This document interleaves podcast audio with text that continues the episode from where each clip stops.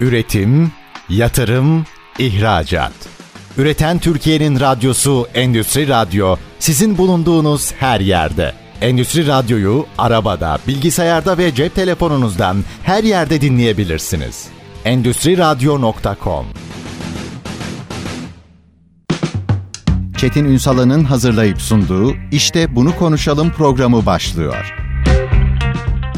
İşte bunu konuşalımdan merhabalar. Türkiye'nin gerçek gündeminde birlikteyiz. Efendim biz bugün yeni ekonomiyi konuşacağız. Tüm boyutlarıyla konuşacağız hem de. Yazılım boyutuyla konuşacağız. Sosyal medya pazarlama veri üçgeni boyutuyla konuşacağız. Bunlardan sağlıklı olarak o veri toplamayı, verinin ekonomiye dönmesi nasıl sağlanır bunu konuşacağız. İçeriği konuşacağız. İçerik üretiminin önemini konuşacağız. Tüm boyutlarıyla dediğim gibi masaya yatıracağız. Kıymetli bir konuğumuz var. O ne diyor bilişim CFO'su ve Yönetim Kurulu Başkan Yardımcısı Umut Çalkavur. Bugün işte bunu konuşalımın konu. Sayın Çalkavur iyi akşamlar. Yayınımıza hoş geldiniz efendim. Merhabalar Çetin Bey, iyi akşamlar. Var olunuz. Üstad herkesin diline pelesenk oldu. İşte yeni bir alana giriyoruz. Yeni medya var, yeni ekonomi var, yeni platformlar var, veri o kadar çok kavram ortaya atıldı ki bütün bunları sadeleştirsek yeni dediğimiz şeyler neler? Ne anlamamız gerekiyor? Biraz buradan başlayalım mı sohbete? Evet. Çetin Bey şöyle başlayalım isterseniz. Esasında o ne diyor çok da yeni değil. 2013 yılından beri var. Ben de bu ekibe 2014 yılında dahil oldum. Esasında o ne diyor nasıl var oldu? Değişen tüketici alışkanlıkları ve yeni nesil medya, sosyal medya o ne diyor. Nedir? Bizim bir okuyucumuzun çok güzel bir tweet'i var. Esasında o ne diyor çok güzel özetleyen bir tweet. Sabah gazeteleri eksik olmayan babaların elini yüzünü yıkamadan o ne diyor'a giren çocuklarıyız diyerek başladı o ne diyor. Enteresanmış evet. Gerçekten çok güzel. Biz bunu çok seviyoruz. Bizim mottomuz bu. Kurucumuz Kaan Bey de bunu hep her yerde söyler. Gerçekten o ne diyor? Çok güzel bir sosyal medya platformu. Çok sempatik bir alan. Aslında bu, ee, bu tanım her şeyi anlatmıyor mu? Bence çok net anlatıyor. Ben çok seviyorum bunu. Biz katıldığımız üniversitelerde, konferanslar vesaire her yerde ben genelde konuşmaya bu sözcüklerle başlıyorum. Bizim için e, bütün gençler, başta gençlerle başladık ama daha sonra ben de 44 yaşındayım. Benim yaş grubuma da inen beyaz yaka bütün herkesin kullandığı, çok güzel, keyif aldığı, öğreten, dinleten, birçok şeyi başaran bir sosyal medya platformu ediyor. Üstad o zaman şimdi aşama aşama açalım mı? Genele yayılarak tabii ki. Şimdi mesela e, biz önceki yıllarda e, bunu hep konuşuyorduk. Şöyle oluyor, böyle oluyor. İşte bir takım girişimler var vesaire. Ondan sonra üniversitelerde mesela yeni medya bölümleri açılmaya başlandı. Evet. Halen ben de zaman zaman o sevgili gençlerle buluşmaya gittiğimde e, yeni medya bölümünde okuyan gençlerin bile aklının karışık olduğunu görüyorum. Şimdi biraz açalım burayı. Buradan çünkü e, birçok şeyin açılımını yapabiliriz.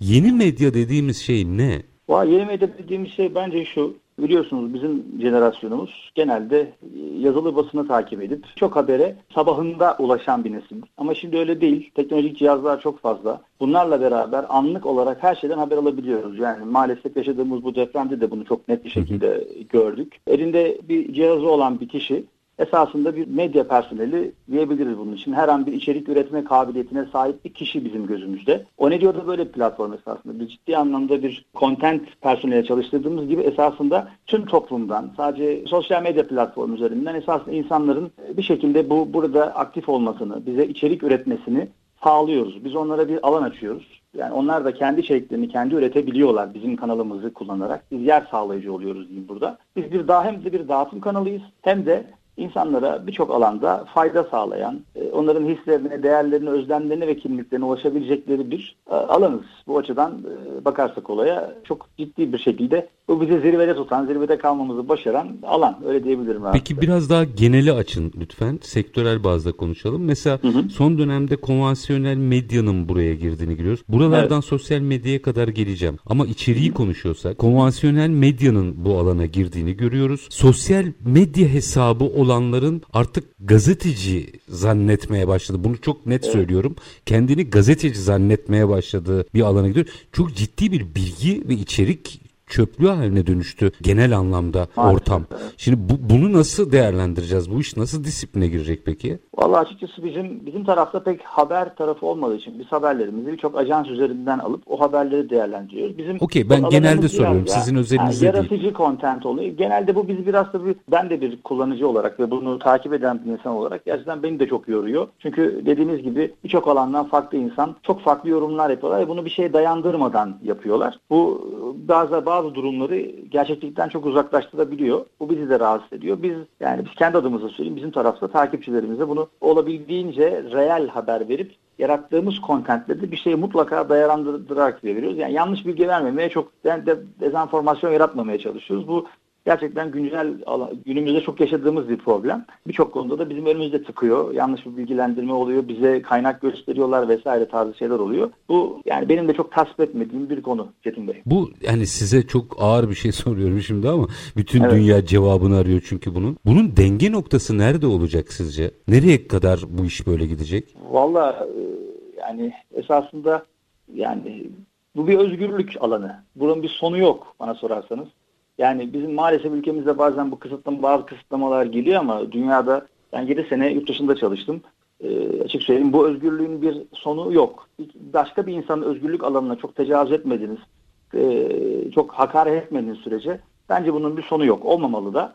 Mümkün olduğunca özgür kalıp e, duygularımızı, hislerimizi paylaşmamız doğru olduğunu düşünüyorum ben. Çok kısıtlamalardan yana değilim. Bizim yani hem kendi şirketim adına konuşayım hem diğer rakiplerimizin de nerede burada bir e, şey olursa herkes doğru bilgiyi paylaştığı, fikirlerini ortaya düzgün bir şekilde kimseyi incitmeden, kimseyi kırmadan, hakaret etmeden ortaya koyduğu sürece bence bunun bir sonu olmamalı diye düşünüyorum.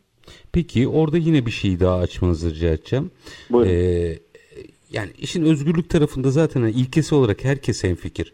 Fakat evet. özgürlük adına yanlış bilgi. Şimdi bu benim duygularım derseniz bu bilgi değil zaten. Sıkıntı yok. Evet.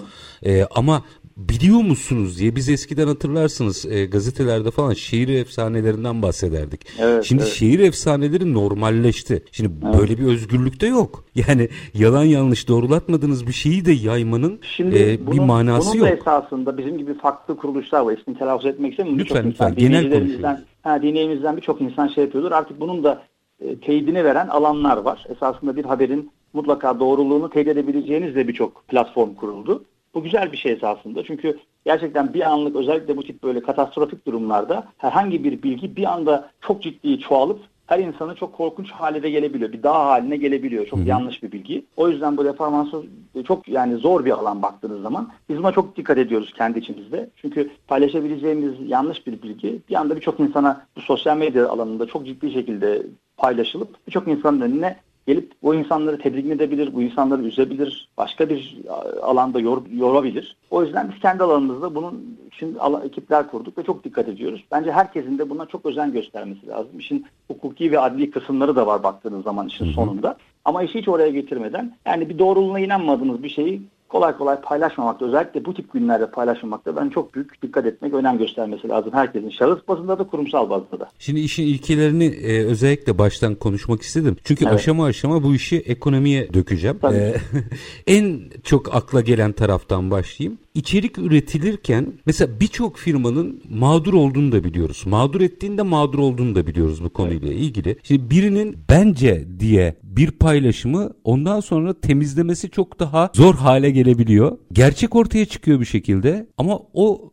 söylenen her şey orada evet unutma ilkesi var onun teknik bir takım şeyleri var vesaire ama unutulma hakkı gibi onları bir kenara koyuyorum. Çoğu e, insan bununla uğraşmıyor. Orada kalıyor. O zaman burada bir ne bileyim bir kriter olması gerekmiyor mu? Yani siz evet, orada söylediğiniz tabii, bir şeyle bizim... içerik üretmeye geliyorum şimdi. Evet, bir evet. şeyle bir firmanın hayatiyetiyle oynayabilirsiniz ve o firmada 250 kişi çalışıyor olabilir. Mutlaka mutlaka. Dediğiniz o biz işte kendi adımıza söyleyeyim yine başkalarını bilemem ama biz kendi adımıza bunu firmalar bazından ziyade daha çok yaşanmışlıklar ne bileyim işin en başta yani şu içinde bulunduğumuz durum biraz katastrofik tabii ama bizim esas alanımız rutini konuşuyoruz. Kah- evet yani kahkaha keyif mutluluk alanı olduğu için biz biraz daha bu konularda rahatız ama bu tip özellikle şu son günlerde yaşadığımız hadiselerden yola çıkarsak yani o, o bir içeriği yaratırken, bir kontenti yaratırken yani ciddi anlamda çok düşünüyoruz. Bunun e, ekiplerimiz var. Bu ekiplerin de denetlemeleri var. Yani onu ortaya dökerken ve yayınlama esnasında aldığımız ana kadar gerçekten çok hassas çalışıyoruz. Çünkü dediğiniz gibi yani birçok insana dokunuyor bu. Birçok kuruluşun bir anda çok ciddi şekilde yara almasına, maddi manevi hasarlar alabilmesine kadar gidebilecek bir olay olduğu için yani çok dikkat edilmesi gereken, çok hassas davranılması gereken bir konu olduğuna yüzde yüz katılıyorum size. Müthişsiniz. Şimdi o zaman şuraya gelelim. Bir tık daha gidiyorum. Ee, şimdi bu aslında yeni bir ekonomi alanı. Evet. Özellikle pazarlamanın ön plana çıktığı B2C alanda sosyal içerik üretilen alanlardan bahsediyoruz. Evet. Ee, hatırlar mısınız ilk şimdi ismini vermeyeceğim sosyal medya platformu gündeme geldiğinde kimse çözememişti niye bedava diye. Aslında devasa bir büyük veriden bahsediyoruz. Aynen öyle. O veri rekabetini biraz girizgah olsun aradan sonra açacağım. O büyük veri rekabetini biraz anlatabilir misiniz bize? Şöyle söyleyeyim, Big Data diyoruz biz ona. Bizim içimizde de yani özellikle Onedio'nun kuruluşundan itibaren söyleyeyim kendi şirketim adına. Biz bu Big Data'nın içerisinde şöyle diyeyim, herkesin farklı yöntemleri var. Ama dediğiniz gibi burada o Big Data'ya sahip olmak, o basit cookie'lerle olsun, başka türlü olsun, o Big Data'ya sahip olmak sizin için çok büyük bir pazarlama alanı açıyor. Biz kendi içimizde ciddi bir sponsorluk ekibimiz var. Türkiye'nin de ilk ve en büyük sosyal içerik platformu olduğumuzdan bu sayede, bu bahsettiğiniz Big Data sayesinde yılda yani 800 farklı marka ve ajansa ulaşma şansına elde ediyor ve sosyokültürel kullanıcı analizi ve insight yönetimi dediğimiz bu bahsettiğiniz alanların ileriye doğru giden kısımlarında çok ciddi bir kendimize bir kapasite ve bir yer edinme fırsatı yakalıyoruz bu sayede. Hı hı. Bunu yapan, Türkiye'de bunu yapan ender firmalardan biz ama yurt dışında çok farklı örnekleri var. Bahsettiğiniz ismi telaffuz edemediğim çok farklı firma var. Ama bu gerçekten size çok büyük bir alan sağlıyor. Bu alan sayesinde birçok farklı alanda insanların e, tüketici alışkanlıklarından tutun birçok farklı şeyine erişme fırsatı sağlıyor size ve bu sayede de birçok markanın direkt yapmış olduğu reklam vesaire tipi olaylarda direkt tüketiciye %100 hedefleme ve ulaşmasına da olanak sağlıyor. Müthiş. Bunu birazcık açacağım. Özellikle tüketici Buyurun. davranışlarının nasıl değişim gösterdiği ile ilgili ama minik bir araya gideyim. Aranın ardından işin bu boyutunu açmak istiyorum. Kısa bir araya gideceğiz. O ne diyor bilişim CFO'su ve yönetim kurulu başkan yardımcısı Umut Çalkavur konuğumuz efendim. Kısa bir ara aranın ardından yeni ekonomiyi konuşmaya devam edeceğiz. Lütfen bizden ayrılmayın. Üretim, yatırım, ihracat. Üreten Türkiye'nin radyosu Endüstri Radyo sizin bulunduğunuz her yerde. Endüstri Radyo'yu arabada, bilgisayarda ve cep telefonunuzdan her yerde dinleyebilirsiniz. Endüstri Radyo.com Kısa bir aranın ardından işte bunu konuşalım devam ediyor efendim. O ne diyor bilişim CFO'su ve yönetim kurulu başkan yardımcısı Umut Çalkavur konuğumuz. Şimdi Sayın Çalkavur işi biraz tüketici boyutuyla bakalım mı? Buradaki tüketim davranışları, tüketici yapısı hangi özellikleri sergiliyor? Biraz açar mısınız bize? Şöyle söyleyeyim biz şimdi tüketiciye ulaşırken e, tüketici kullan biz bizdeki tüketiciler kendi iradeleriyle bildirdikleri veriler var bizde. Biz şöyle bir testler yapıyoruz. Bilmiyorum onu takip ediyorsunuz belki size de sorayım. O ne diyor takipçisiyseniz çok fazla sayıda biz testlerimiz var. Yani Bu testlerde, şöyle diyeyim sizin örneğinizi alayım ama sizin örneğinizin ötesi sektör genelini de analiz ederseniz sevinirim. Çok özelde kalmayalım. Buyurun. Tabii. Sektörde bizim e, tüketicilerimiz bizdeki tük, yani içerik tüketen insanlar. Yani genelde Türkiye'nin içerisinde yani bu sosyal medyanın içerisinde bütün bu yani daha çok eğlenceli, bir takım daha böyle onları eğlendiren, multi platformların içerisinde bulunan şeyleri tüketmeyi daha çok seviyorlar. Biz video kanalımız var. Burada ciddi anlamda tükettirdiğimiz videolar var. Birçok farklı insanı şey yapıyoruz. Sosyal medyanın içerisinde de birçok insan şu anda daha çok bu içeriklerden içeriklerin izlenebilir olanlarını tüketmeyi daha çok seviyor. Bu daha çok insanı eğlendiriyor. Şimdi bulunduğu durum içerisinden bir işten çıktıktan sonra telefonunu ne bileyim ya da bir cihazını eline aldığı zaman mümkün olduğunca daha rahat tüketilebilir içeriğe yönleniyor. Yani baktığınız zaman uzun bir şeyi okumaktan ziyade daha çok böyle daha farklı bir eğlenceli bir izlemeyi tercih ediyorlar. Biz de bunu olabildiğince yaymaya çalışıyoruz. Bir yandan o taraftaki gücümüzü kullanırken diğer taraftan da video gibi kanallardan yapıp bu tüketicinin bu alışkanlığını da boşa çıkartmamaya ve onları daha çok mutlu etmeye çalışıyoruz. Genelde de benim gördüğüm Türkiye içerisinde özellikle Türk kullanıcılar daha çok izlenme tarzı kontenti daha çok tercih edip bunun üzerine daha çok yoğunlaşıyorlar. Video üzerinde gidiyorlar anladığım kadarıyla tabii, tabii. doğru mu? Yani e, ben kendi adıma da konuştum. Birçok insan yani yoğun bir günden sonra tutup hani uzun bir içeriği okumaktansa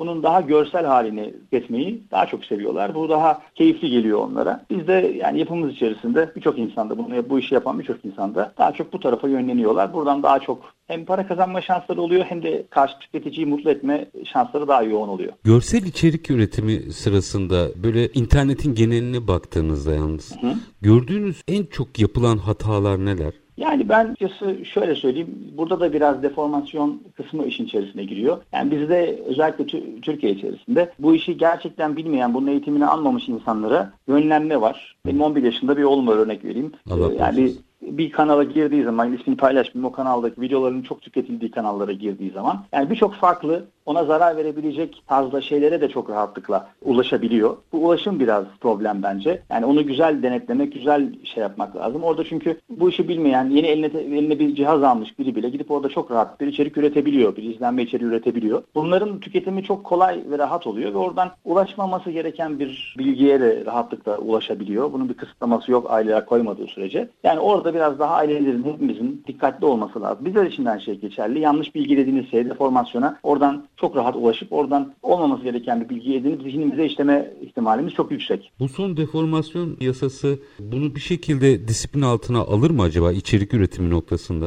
Valla alır çünkü gerçekten bunun yani şikayet edebileceğiniz çok kanal var. Hı hı. Yani yanlış gördüğünüz bir şeyi çok rahatlıkla yani hem o içinde bulunduğu platforma hem hukuksal anlamda şikayet edip bunu çok kısa süre içerisinde kaldırma ihtimaliniz var. Yani o anlamda baktığınız zaman doğru bir yöntem. Çünkü gerçekten zarar verebilir bu insanlara. Özellikle belli bir yaş grubu altındaki insana çok büyük zarar verebilir. Yanlış öğreti sağlayabilir. Bunlara dikkat edilmesi aileler tarafından, bizler tarafından, hepimiz tarafından yani dikkat edilip bunların yanlış görülenlerin bir önce şikayet ederek kaldırılmasını sağlamalıyız diye düşünüyorum ben. Müthiş. Şimdi bir Doğru boyut... içerik yayında kal. bir boyut daha var. Şimdi boyutları ufak ufak açıyoruz. Tabii, Bunlardan biri şimdi veri söz konusuysa veriyi toplamak için çerez meselesi var. Evet. Bu da çok akılları karıştırıyor. Aslına bakarsanız şimdi eğri oturup doğru konuşalım. Çoğumuz çerezin gerçekten ne olduğunu bilmiyoruz ne amaçla kullanıldığını biliyoruz. Oradaki yani bir evet. data vereceksiniz ki o dataya göre zamanı gelince size bir içerik gösterilsin veya pazarlama yapılsın. Bu çerez kullanımı ile ilgili sektöre baktığınızda gördüğünüz artısı eksisi uygulama nedir? Ülkemizde bunu mutlaka Çerez her siteye girdiğinizde zaten bunu mutlaka görüyorsunuzdur. Son zamanlarda bu iyice arttı. Mutlaka bunun önünüze çok büyük puntolarla bunu yazmak zorunda isteler. Aksi takdirde yani siz de bunu görüp onu kabul ederek o sitenin içerisine girmeniz lazım. Bunlar zararsız cookie dediğimiz zararsız çerezler. Birçok site gibi Türkiye'deki bu işi yapan herkes bunu kullanıyor. Kullanmaları da lazım. Neden? Özellikle bu işten, bu işin bir doğası bu. Para kazanan insanlar. Buradaki veriyi işlemek durumundalar. Bu veriyi işleyemezlerse içerideki bunu ticari boyuta taşıma, ekonomi boyutuna taşımada zorluklar çekerler. O yüzden doğru yapıldığı sürece yani kaç tarafa zarar verilmediği sürece bu veri işleme noktası hedefleme noktalarında bu dataya ulaşmanın en kolay yöntemi bu çerez dediğimiz kısım. Ben kullanıcıların bundan çok korkmaması gerektiğini inanıyorum. Çünkü gerçekten bu işi yapan insanlar bunu doğru yaptıkları sürece Karşı tarafa hiçbir zarar kesinlikle gelmiyor. Aslında KVKK da kurum olarak kimsenin gözünün yaşına bakmıyor. Yanlış evet. uygulamalarda onun altını çizelim. Tabii tabii. Ee, ama bir bilgi anlamında açarsanız sevinirim. Çerezle virüs çok karıştırılıyor. Çerez niye virüs değil? Biraz açar mısınız bize? Valla ben esasında işletme mezunuyum. Bizim tarafta Bizim bu işi CTO ekibimiz yönetiyor. işin teknik kısmı yönetiyor. Hani birebir bu işin çok uzmanı değilim ama şunu çok net biliyorum. Yani nereden baksanız bir anlamda 8-9 senedir bu işin içerisindeyim. Virüs dediğimiz şey zararlı yazılım. Kötü niyetli insanların cihazlarımıza yüklediği ve bu bunun sayesinde bizden bilgi çaldıkları, bir şekilde şifrelerimize ulaştıkları, banka hesaplarımıza vesaire ulaştıkları tarzdan zararlı yazılımlar. Cookie dediğimiz şeyler de tamamen yararlı yazılımlar. Herhangi bir şekilde bize zarar veren, gerekmediği, gerekmeyen bir bilgiye ulaşmayan, örnek veriyorum, kişilerin yani bir şekilde IP numarası üzerinden sadece tüketim kullanıcı neden söyleyeyim verilerini ufak tefek bizim işimize yarayan tüketim alışkanlıkları verilerini aldığımız şeyler. İkisi esasında baktığınız zaman biri mikropsa biri yararlı bir şey diyebiliriz. Bu e, çok karıştırılıyor. Aslında belki de bu Tabii. daha fazla konuşup insanları aydınlatmak lazım. Aynen. Bu önümüzdeki süreçlerde yani şöyle biraz ekonominin veya bu alanın Hı-hı. geleceğinin tartışıldığı entelektüel tartışmalara ya da oturumlara, raporlamalara bakarsanız zaman içerisinde aslında içerik üretenin ya da veri verenin de para kazanacağı sistemlere doğru gidileceğini görüyorsunuz. Bunun Aynen. pratikte uygulanabilirliği var mı? Tabii tabii yani biz pratikte mutlaka uygulanabilirliği var. Artık sadece sosyal medya platformları değil herhangi bir şekilde otomotiv sektöründeki bir firma ya da ne bileyim bir başka bir firmada bu datayı işliyor. Yani sizin örnek veriyorum bir araç alımı yapacaksınız. Birçok farklı sitede girip o araçların, o markaların bilgilerini giriyorsunuz. Farklı modelleri seçiyorsunuz gibi gibi bir, bir takım bir araştırmalar içerisine giriyorsunuz. Bu datalar da o firmalar tarafından toplanıp ileride siz karar yani nasıl söyleyeyim siz bunu kabul ettiğiniz sürece sizin oradaki bütün ne istediğiniz, neye ulaşmaya çalıştığınız tarzı bilgiler. Hatta bu firma bunu kendi arasında bu datayı paylaşarak da sizin alım gücünüzle bunu orantılayarak size farklı tekliflerde sunabiliyorlar arka planda gibi bir takım işin ticaret boyutunda mutlaka bunun yani gelebileceği noktalar çok üst düzey bence. Her şekilde kullanılabilir bir data. Özellikle yurt dışı firmalar, bunu büyük yapan firmalar e, sizin birçok yerdeki gezintileriniz sayesinde sizin her alanda her şeyinizi erişiyorlar. Araçlarımız akıllı araç. Yani oradaki yaptığımız konuşmalar bile dinleniyor. Yani birçok farklı firma tarafından. Artık gerçekten yani veri konusunda sesli, görsel her türlü veri işlenebilir veri haline gelmiş durumda. Yani ticaret zaten mevcut ticaret bunun üzerine dönüyor. Bence bundan sonrasında ucu bucağı yok diye düşünüyorum. Gelebileceği noktalar konusunda çok farklı şeylerimiz var, tahminlerimiz var. Tersten, madalyonun tersinden bir şey sormak isterim. Buyurun. Mesela reel sektör firmaları bu veriyi doğru algılayarak doğru kullanma konusunda bilinç düzeyi nasıl? Operasyonlarda gördüklerinizi merak ederim açıkçası. Valla bizim dediğim gibi biz çok firmayla çalışıyoruz. Satış departmanımız yani 800 civarı firmayla çalışıyor. Hepsinin içerisinde ben de yani pozisyonum gereği işin finansal boyutunda oluyorum. Aynı zamanda işin çoğu zaman pazarlık aşamalarında da bulunduğum için söyleyeyim. Yani birçok firma buna tam olarak hakim değil. Ama teknolojisini geliştiren, özellikle globalle açılan, yatırımcıların içerisinde yabancı yatırımcılar olan firmalar bu alana işte çok daha ciddi değer veriyorlar ve bu alandan veri toplama konusunda daha ciddi yatırımlar yapabiliyorlar. Ama dediğimiz gibi daha yani böyle daha bu noktaya gelmemiş, bu alana yatırım yapmamış firmalar yeteri kadar buna çok önem verdiklerini düşünmüyorum. Hatta birçok firma halen yazılı basından reklamlarını yapıyor ya da ne bileyim böyle hala televizyonu kullanıyor. Bence sosyal medyadan tam olarak neye ulaşabileceklerini, ne şekilde ulaşabileceklerini bilmeyen firma sayısı Türkiye'de ciddi boyutta. Yani yüzdesi olarak bakarsak belki %50 firma sahibi henüz sosyal medyanın ne kadar anlamlı, ne kadar kuvvetli olduğunun tam bilincine varmış değiller. Ağırlıklı olarak genç firmalar mı kullanıyor? Genç kuşak demiyorum. Genç Aynen. firmalar mı kullanıyor? Yani Z kuşağı diyelim. Mesela bu 2000 sonrası özellikle okullardan mezun olmuş ve kendi firmasını açan firmalar bu işin daha çok bilincinde. Çünkü yani örnek veriyorum bizim firmamız biz bize beraber büyüyen, bizi çok kullanan tarzda insanlar. Bunun bu işin ne, nerelere gelebileceğini çok daha iyi biliyorlar. Artık dediğiniz gibi üniversitelerde de bu tarz bölümler de açıldığı için okullarda da bunun önemini artık üniversitelerde özellikle çok daha fazla anlatıyor insanlar. Ve bu eğitim almış insanlar da bu olaya bakış açılarını değiştiriyorlar ve burada daha hedefler yerine daha böyle fütüristik hedefler çizebiliyorlar kendilerine. Bizim gibi firmaları ve bu, bu data ve insight kısımdaki hedeflemeleri daha anlamlı ve daha güzel şekilde kullanıp bunlardan daha verimli sonuçlar alabiliyorlar. Lokal yani domestikte, içte bu işin nispeten bir bilincinin oluştuğunu görüyoruz. Evet. Ee, ama mesela birçok firmamızın uluslararası mecrada istenen sonuçları alabilmek adına sanıyorum algoritmik bir takım hatalar yaptığı kanaati ağırlıklı olarak uzmanlarla konuştuğumuzda, evet. sohbet ettiğimizde ortaya çıkan veri. Sizin bu konuyla ilgili yorumunuzu merak ederim. Yani iç piyasada tüketicinizi tanıyorsunuz. Doğru bir mecra seçtiyseniz hedef kitleyi de belirlediyseniz sorun bitiyor. Ama internet öyle bir şey ki bütün dünya aynı anda giriyor evet. oraya. Orada gerekli sonucu alabilmek için ne yapması gerekir bir firmanın? Bunu esasında bu hizmeti veren profesyonel bu işi yapan firmalar var. Bunlardan destek alınabilir ama yani biraz araştırıcı bir kişilik ortaya koyarsa firmalar bu alanda biraz yatırım yaparlarsa bir takım ismini veremeyeceğim büyük firmalar nezdinde de bunu esasında doğru hedeflemeyle, doğru kelimeleri seçerek, doğru analizi yaparak küçük bütçelerle bile esasında birçok alanda farklı yerlerde kendinizi tanıtabilirsiniz. Bunu yapabilen benim çevremde de birçok arkadaşım var. Çok rahatlıkla, çok statik bir alana gidip çok farklı bir ülkenin içerisinde çok farklı bir yeri hedefleyerek doğru hedeflemeyle esasında bunu çok rahatlıkla yapabileceklerine inanıyorum ben. Yani bizde bir örnek var, örnek vereyim size. Bizim Lütfen. yaptığımız testler sayesinde bu benim çok hoşuma gidiyor. Gittiğimiz yerde de birçok seferinde bunu anlatıyorum. Biz örneğin bir yaptığımız testlerde insanlara bir takım random sorular soruyoruz. İşte kişinin cinsiyeti, sonrasında açıyorum saç rengi, saç tipi vesaire gibi sorular. Ve bunu bu soruyu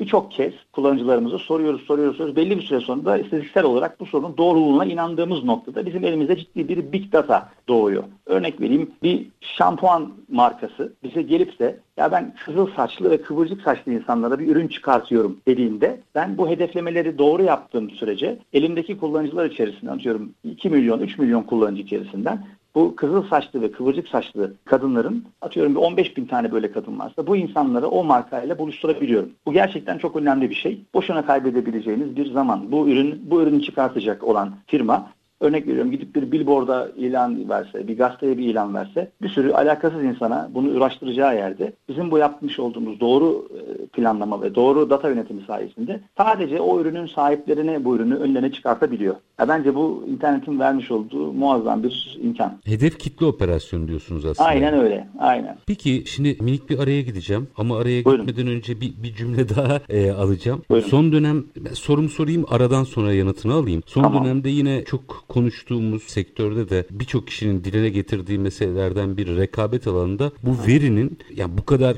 ülkeler üstü, sınırlar üstü bir alanda verinin lokalize edilmesi. Yani herkesin aslında veriyi bir şekilde güç olarak her ülkenin cebinde tutmaya çalışması. Ulusal veri diye nitelendirdiğimiz kısım. Burada etkin olabilmek için neler yapmak lazım? Açıkçası bunu da merak ediyorum tecrübeleriniz dışında ama bunun yanıtını kısa bir araya gideceğim. Aranın ardından almak isterim. Efendim o ne diyor bilişim CFO'su ve yönetim kurulu başkan yardımcısı Umut Çalkavur konuğumuz. Kısa bir ara. Aranın ardından işte bunu konuşalım devam edecek. Lütfen bizden ayrılmayın.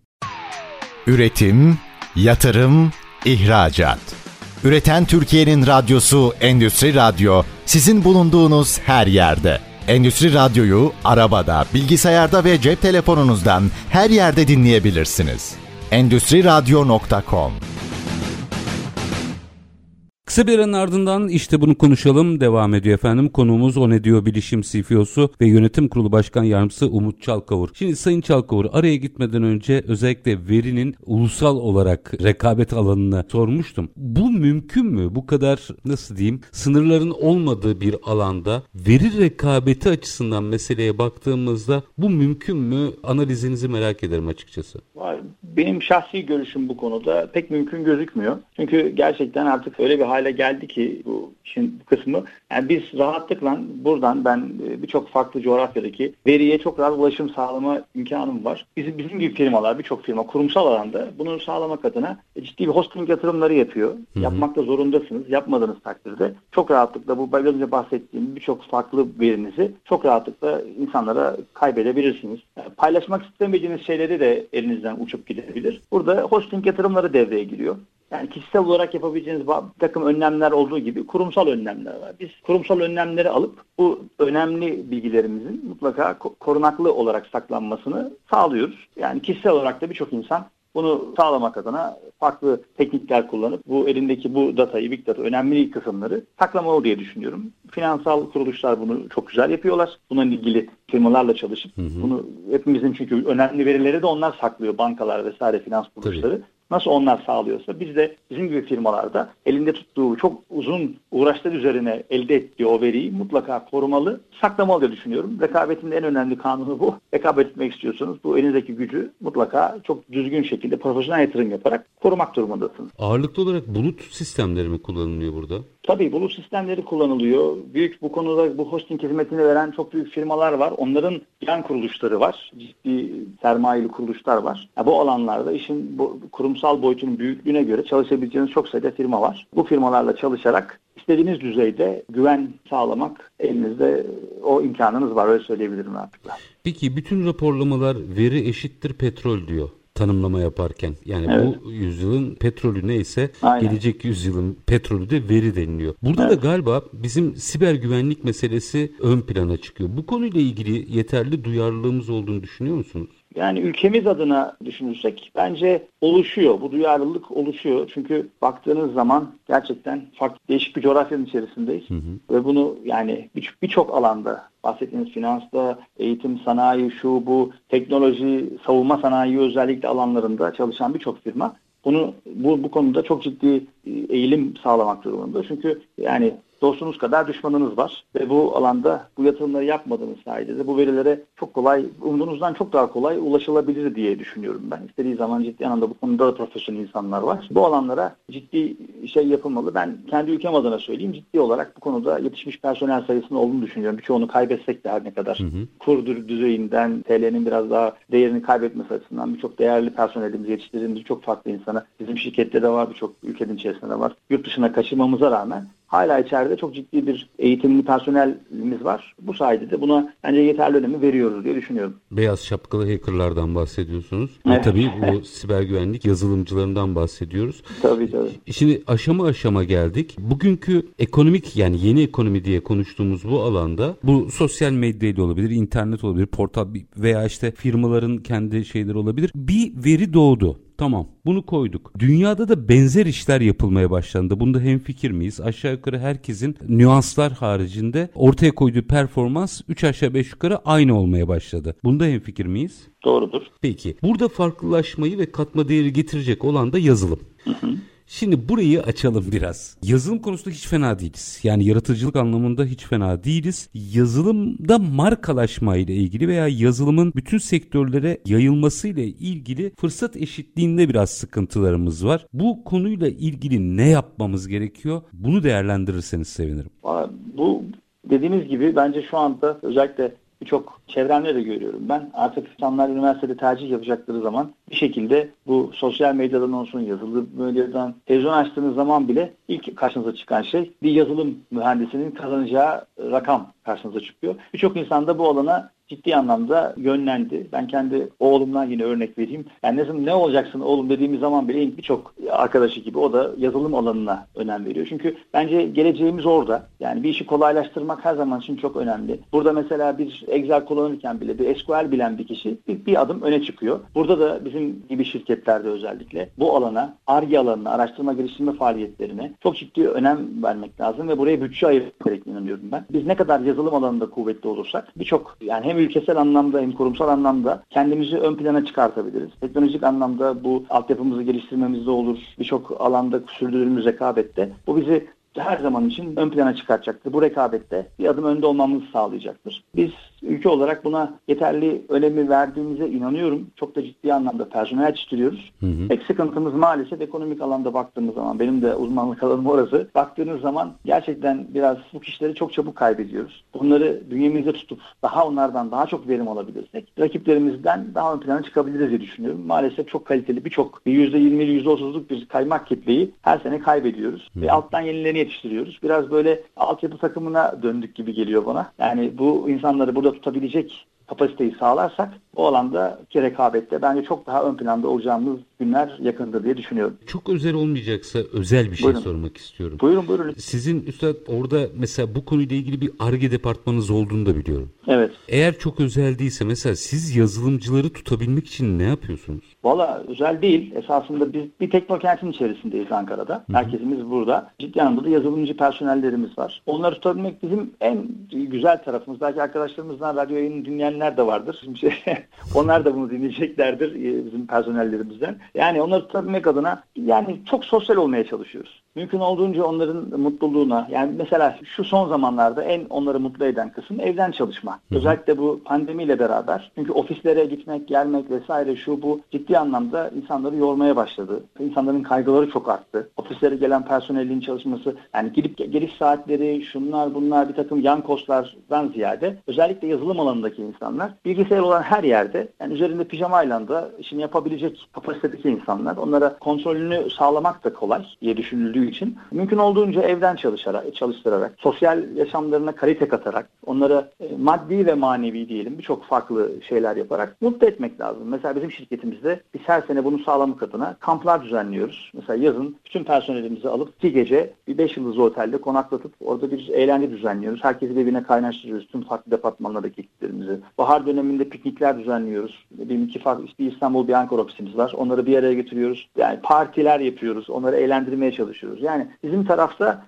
bu, bu bir takım böyle avantajlarımız var. Sosyalliğimizi ve bu gücümüzü, bu kasımızı her zaman e, ön plana çıkartarak bu yazılımcı arkadaşlarımızı bünyemizde tutmaya gayret ediyoruz. Sözlerinizden şunu anlıyorum. Sosyalleşme galiba sonuç veriyor. Veriyor. Çünkü bu alanda özellikle mesela biz bir ARGE teknokentin içerisinde çoğu firma savunma sanayi firmaları vesaire tarzı firmalar. Hı hı. Onlar daha ciddi bir iş yapıyorlar. Onların yapmış oldukları iş gerçekten hani böyle bir standartta olan bir iş. Onların bu kası biraz kuvvetsiz kalıyor. Ve bizi biraz bizim bu kasımızın kuvvetli olması bizi onlara göre biraz ön planda tutuyor diyebilirim. Çünkü bizim çalıştırdığımız diğer insanlar yani bir homojen yapı düşünürsek farklı video departmanımız var, satış pazarlama, proje ekiplerimiz var, yemek stüdyolarımız var vesaire tarzı böyle insanlara eğlenceli gelen bir tarafımız da var. Bu, bu da tabii doğal olarak diğer firmalara göre bizi bir, bir takım bir basamak üste tutuyor. Ve yazılımcı arkadaşlarımızla tercih yaparken hani maddiyatın dışında bir de bunları ön planda tutarak bizi tercih edebiliyorlar. Çünkü bu Türkiye'nin biliyorsunuz çok önemli sorunlarından biri. Maddiyatla tutabilme şansımız yok tek başına. Yani, yani bu, yurt dışındaki rakamlarla biraz, mücadele tabii, etmek yani, mümkün değil. Kur farkı gerçekten önümüzde çok büyük bir engel. Biz de çok önemli yazılımcılarımızı maalesef kaybettik. Ha, onlar açısından bakıldığı zaman hani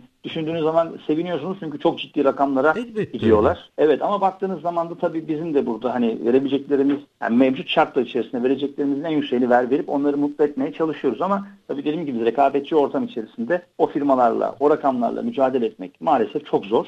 Birçok zamanda imkansızlaşıyor. Üzülüyoruz.